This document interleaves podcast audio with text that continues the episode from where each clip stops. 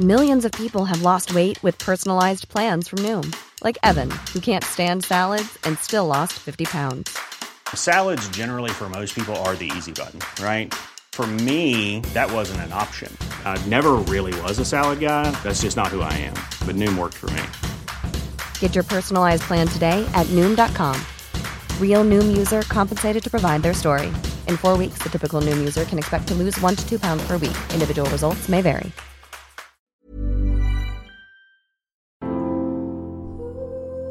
Welcome to the Happy Mama Movement podcast. I'm Amy Taylor Kabbaz.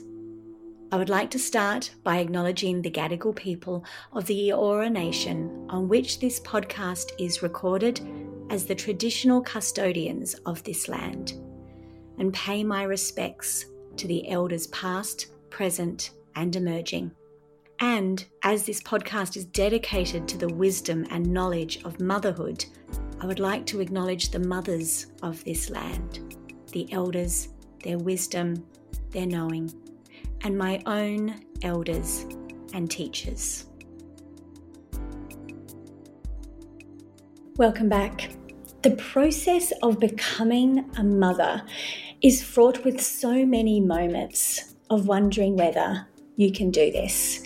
It starts, doesn't it, right from the decision of wanting to fall pregnant, how quickly and easily that happens, how naturally that happens.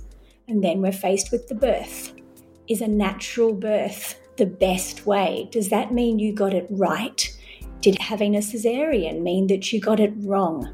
Over and over again, when I look at it, we set women up for this feeling of fail or succeed right from the beginning. And one of those big moments, one of those big moments of whether she will feel successful or not, is breastfeeding. This is such an intense topic full of emotions. I'm about to introduce you to Erin Bailey, a Mama Rising facilitator, nutritionist, and breastfeeding coach. She specializes in supporting women through their breastfeeding journey.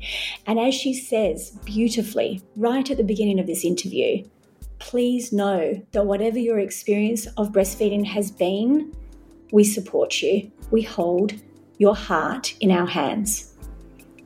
What this conversation is really about is how we should be doing this in a way that actually supports the mother the emotional side of her, her sense of pride, connection to her body, her sense of intuition, how she begins the experience of motherhood. No matter what your experience of breastfeeding has been or is right now, I think you'll hear a lot of moments of healing and understanding in this conversation with Erin. I know I did. I hope you get as much out of it as I did. Enjoy.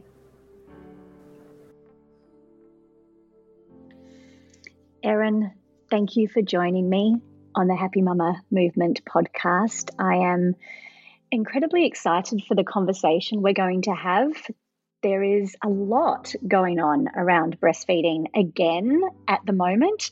I've been watching from afar what's happening in the US around the formula shortage and the conversation around breastfeeding. And it has brought up a lot of memories in me of that very, very difficult transition into motherhood around breastfeeding in particular.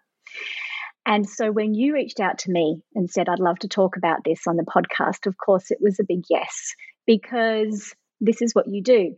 You're a breastfeeding coach and you really look at the support, the stories, the way we talk to women about their breastfeeding experience. So, in other words, I should say, in other words, thank you for being here. thank you. It's such a pleasure. And um, yeah, it is a big conversation. I think we'll be reining ourselves in for our, our time frame that we're aiming for because it is. It's one of those really, really emotive topics.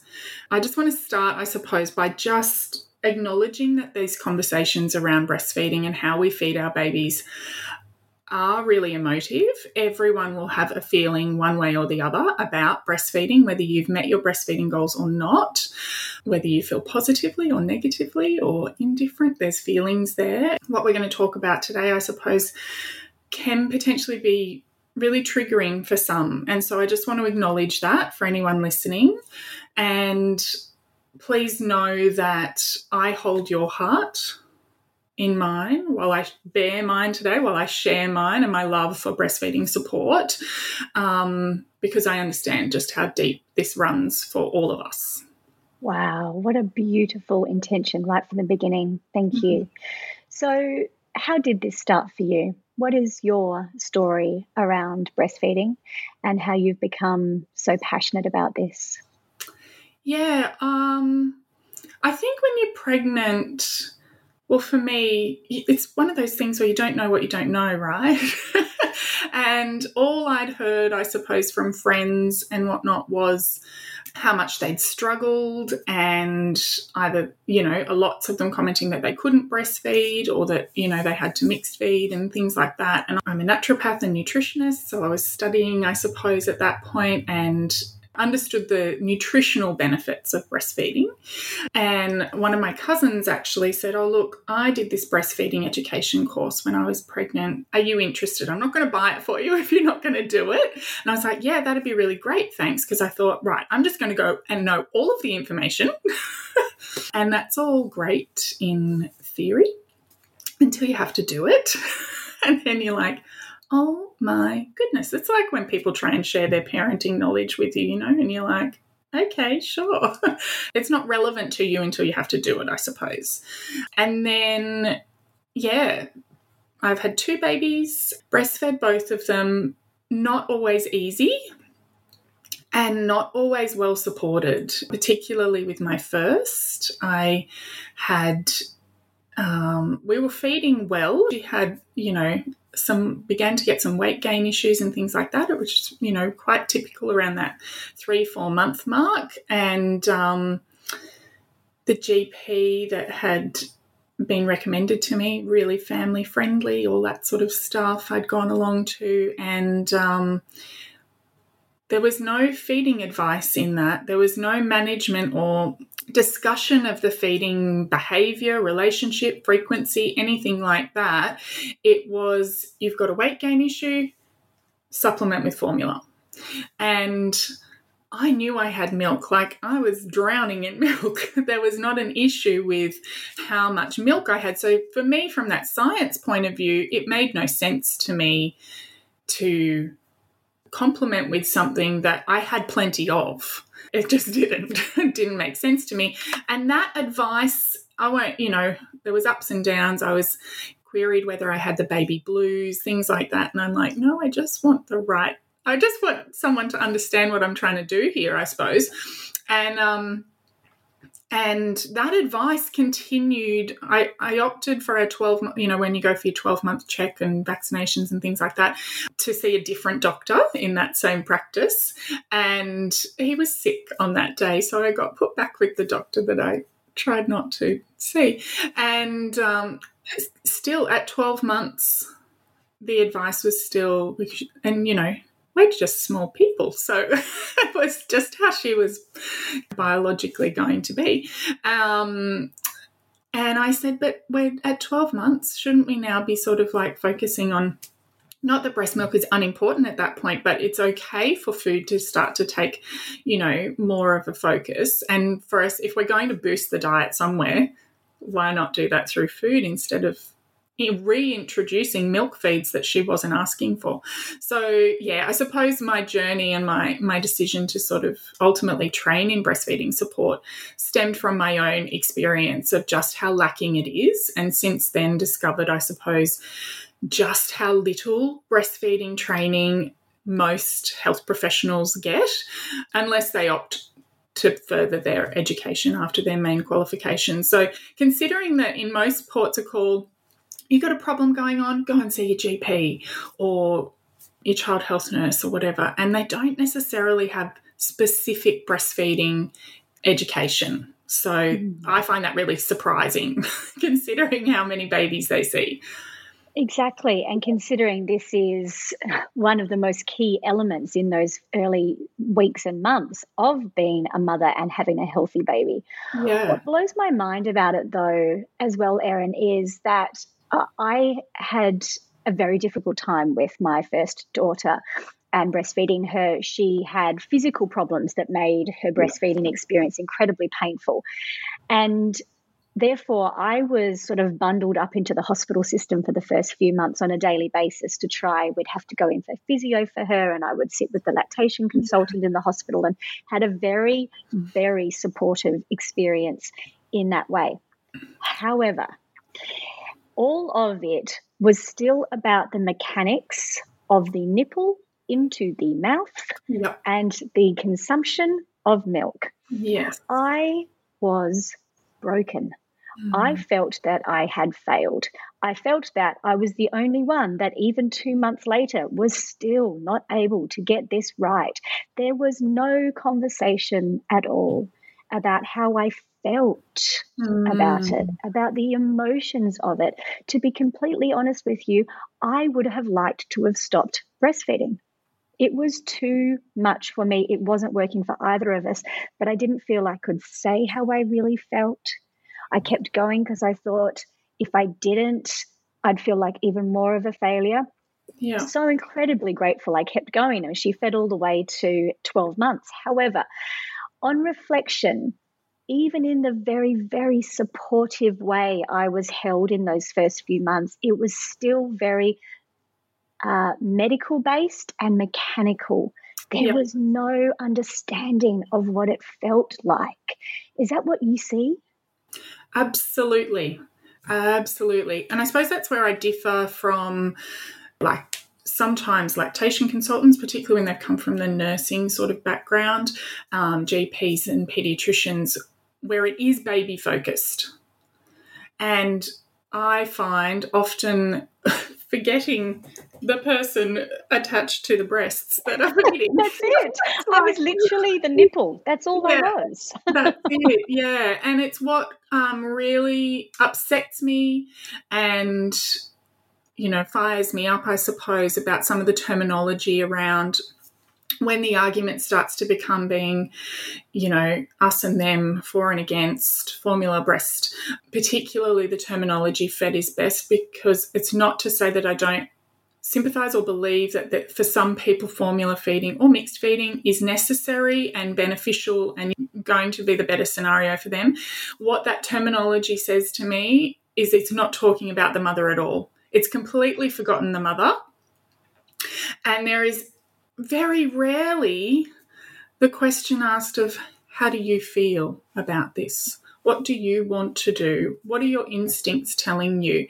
And I wonder for you, Amy, even, and for anyone else listening that's maybe been in a similar situation through that period, and perhaps they have had that feeding direct support, as in the mechanical and functional aspects of feeding support, whether if there was more of that emotional, mental support for you as a person, you as a mother, you as someone who is currently trying to breastfeed, whether that experience and that internal dialogue would be different. The guilt, the resentment, the nasty, mean, mama talk that happens. Because there is, and we know the statistics show that about 95% of women initiate breastfeeding. That to me tells me that they either want to or they at least see benefit in breastfeeding. That's a huge proportion of people. And obviously there is a small portion of people who who can't or don't want to for whatever reason and that's a very complex, you know, it's not just simply don't want to be bothered. There's usually really big things going on for people that can't or don't want to breastfeed.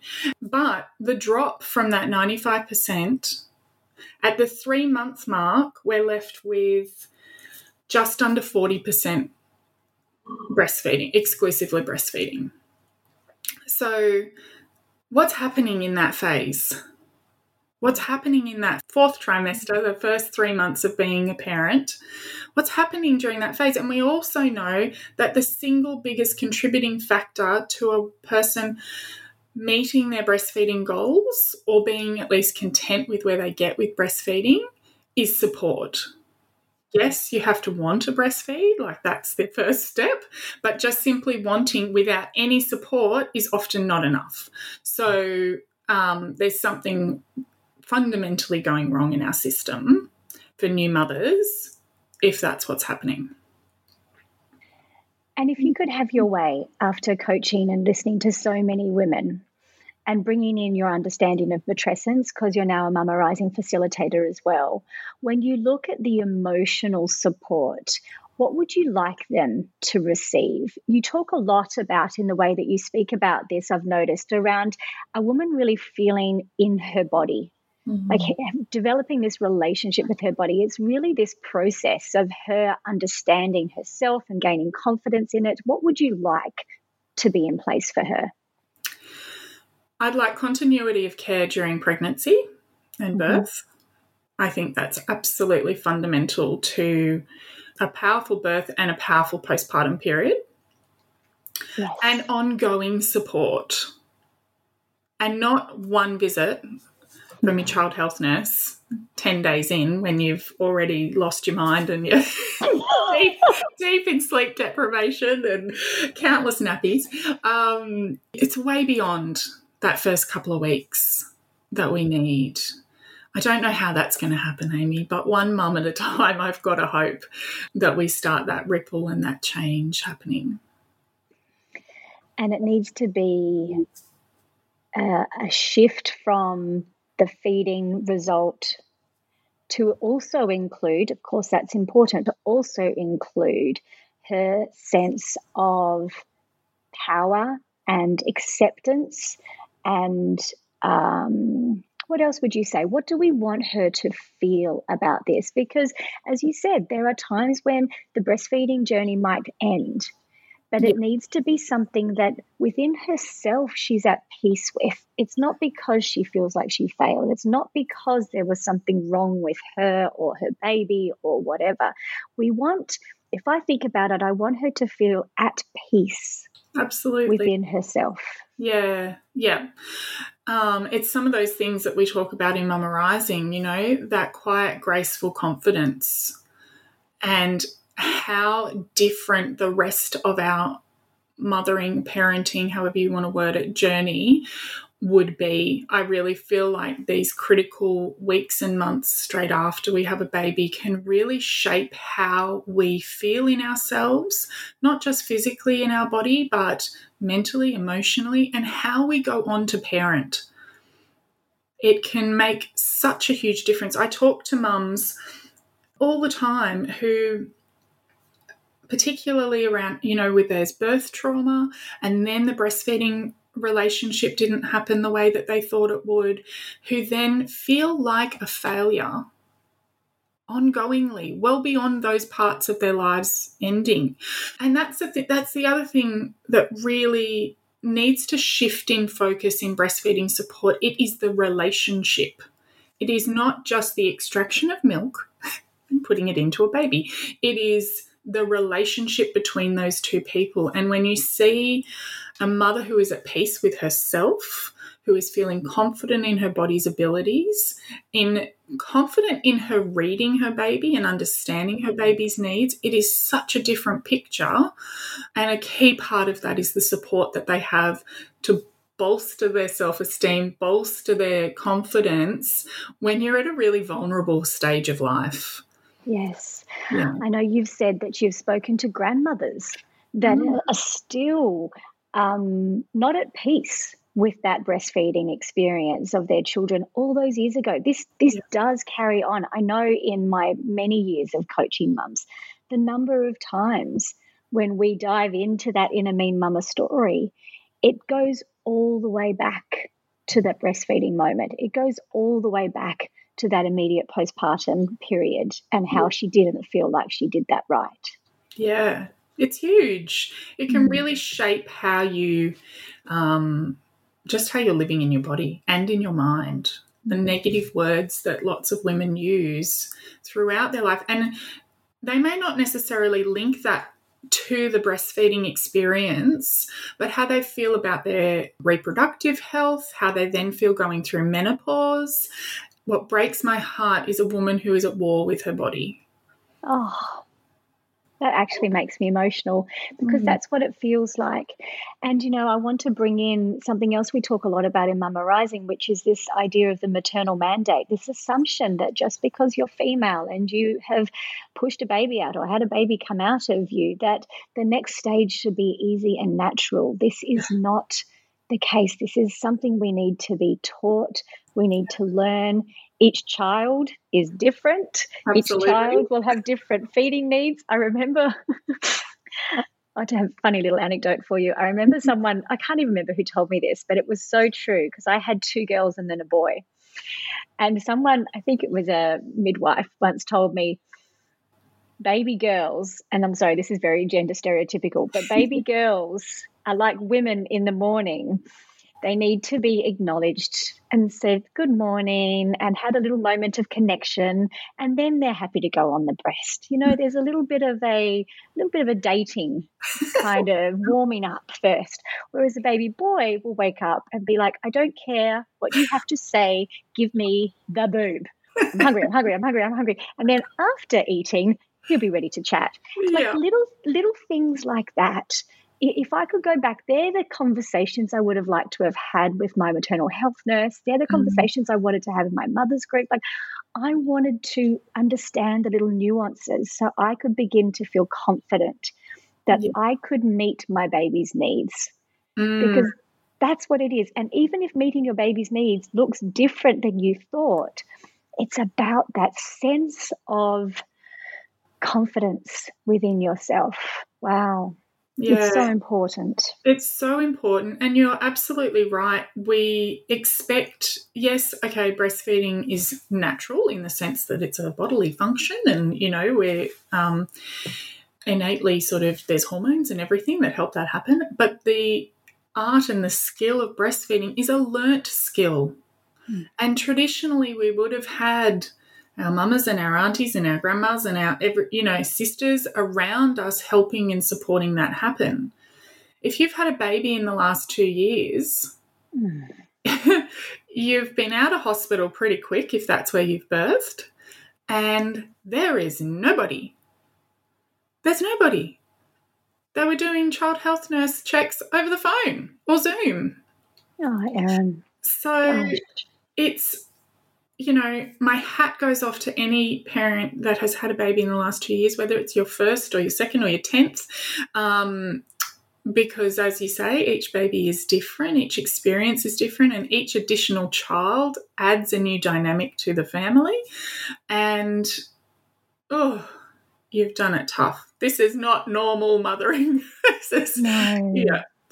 And that's really what uh, I would love to hear from you if there is a mum listening who either is still struggling with this or is realizing that this has carried into her experience of motherhood. What would you like her to know?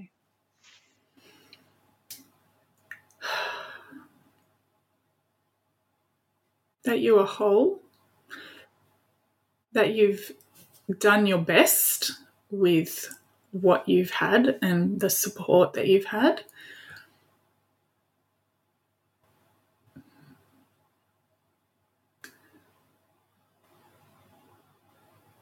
Hmm, that's a big question, Amy. I'm just anchoring in because it's it's huge. And that you're the perfect mother for that child. Exactly. Yeah. Wow.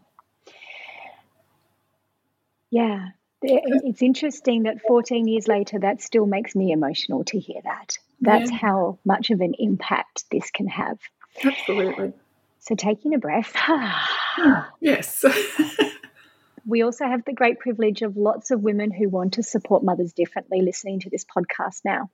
So, for everyone in this space, and also for your girlfriends, your mm-hmm. sisters, the ones who are about to have a baby, and you're going to be the one that perhaps sits on the couch with them as they try and figure out this out. What mm-hmm. should we, as the support people, remember in this role? So, first off, I think what comes up a lot in all different stages of parenting is that most of us are trying to justify our own experiences and choices in parenting. So, if you're mm. trying to mm. support someone breastfeeding, remember it's not about you. And simply sitting saying, I'm here for you. How can I help? You're doing a great job. You're amazing. Any of the lovely things that I'm sure your friend or your sister or your whoever is. Um, so, yeah, it's not about you. Your experience is different to theirs. Asking what they want, what they're hoping for, and how can you support them do that? If you don't know, that's okay but help them find the support where they can, whether that's a one on one support person, breastfeeding coach, or a lactation consultant. There's also the Australian Breastfeeding Association that has a 24 hour helpline for people to call. A number of times I talk to people about that and mention it, and they go, Oh, really? Didn't even know. The number is on the back of your baby book. Wow. So and and really if you are a person that's wanting to feed or you're sort of observing someone who's wanting to feed I think it's really important to create that village or that support network around you of people who know and respect what your goals are and aren't at every turn going to offer you alternatives if that's not what you want. Oh, um, that's a good point. Yeah, so I think that it comes down to respect, listening, and and just supporting and helping and encouraging in whatever way you can. And if mm. it's not in your capacity, saying, I can't help you through this one, but let's find someone who can. Yes.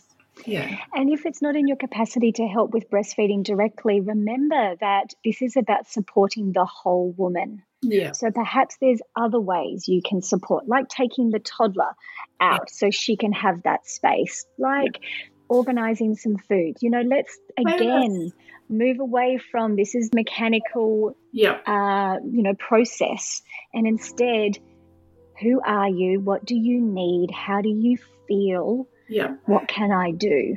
Oh, yeah. Absolutely. And exactly as you say, whether it's meal, you know, dropping meals around or helping with ironing or washing or, you know, yeah, the toddler, older children, school, helping with the school run, you know, whatever. Um, it's yeah it's not just that milk transfer it's the whole environment for that mother. Yeah. Yeah.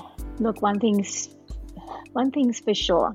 Somehow this is still such an incredibly emotive topic yeah. that somehow even in this day and age we are still not honoring in the way that it should be and feeling confident to speak up about. You know, even just speaking amongst a mother's group about your breastfeeding experience can be daunting.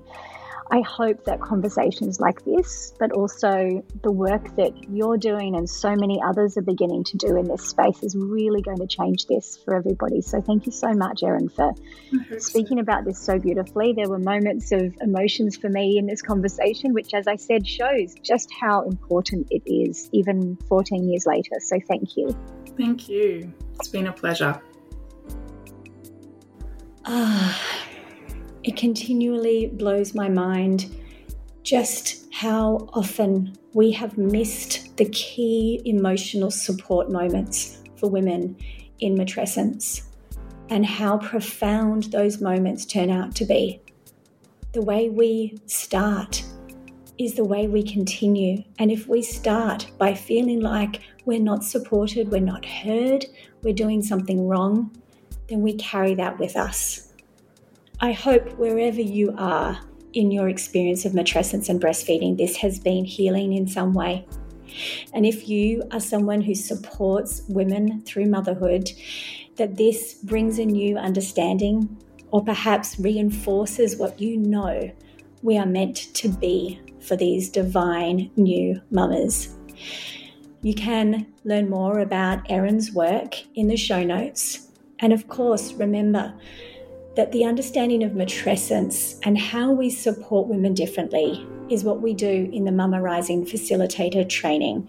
It opens again in August, only once a year.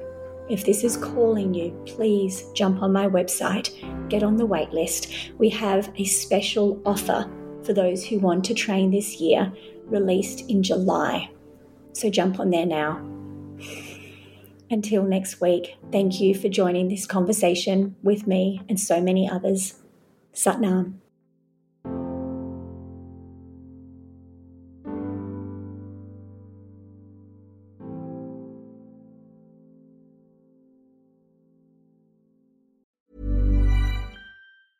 Planning for your next trip? Elevate your travel style with Quince. Quince has all the jet setting essentials you'll want for your next getaway, like European linen, premium luggage options, buttery soft Italian leather bags, and so much more. And is all priced at 50 to 80% less than similar brands. Plus, Quince only works with factories that use safe and ethical manufacturing practices. Pack your bags with high-quality essentials you'll be wearing for vacations to come with Quince. Go to quince.com/pack for free shipping and 365-day returns.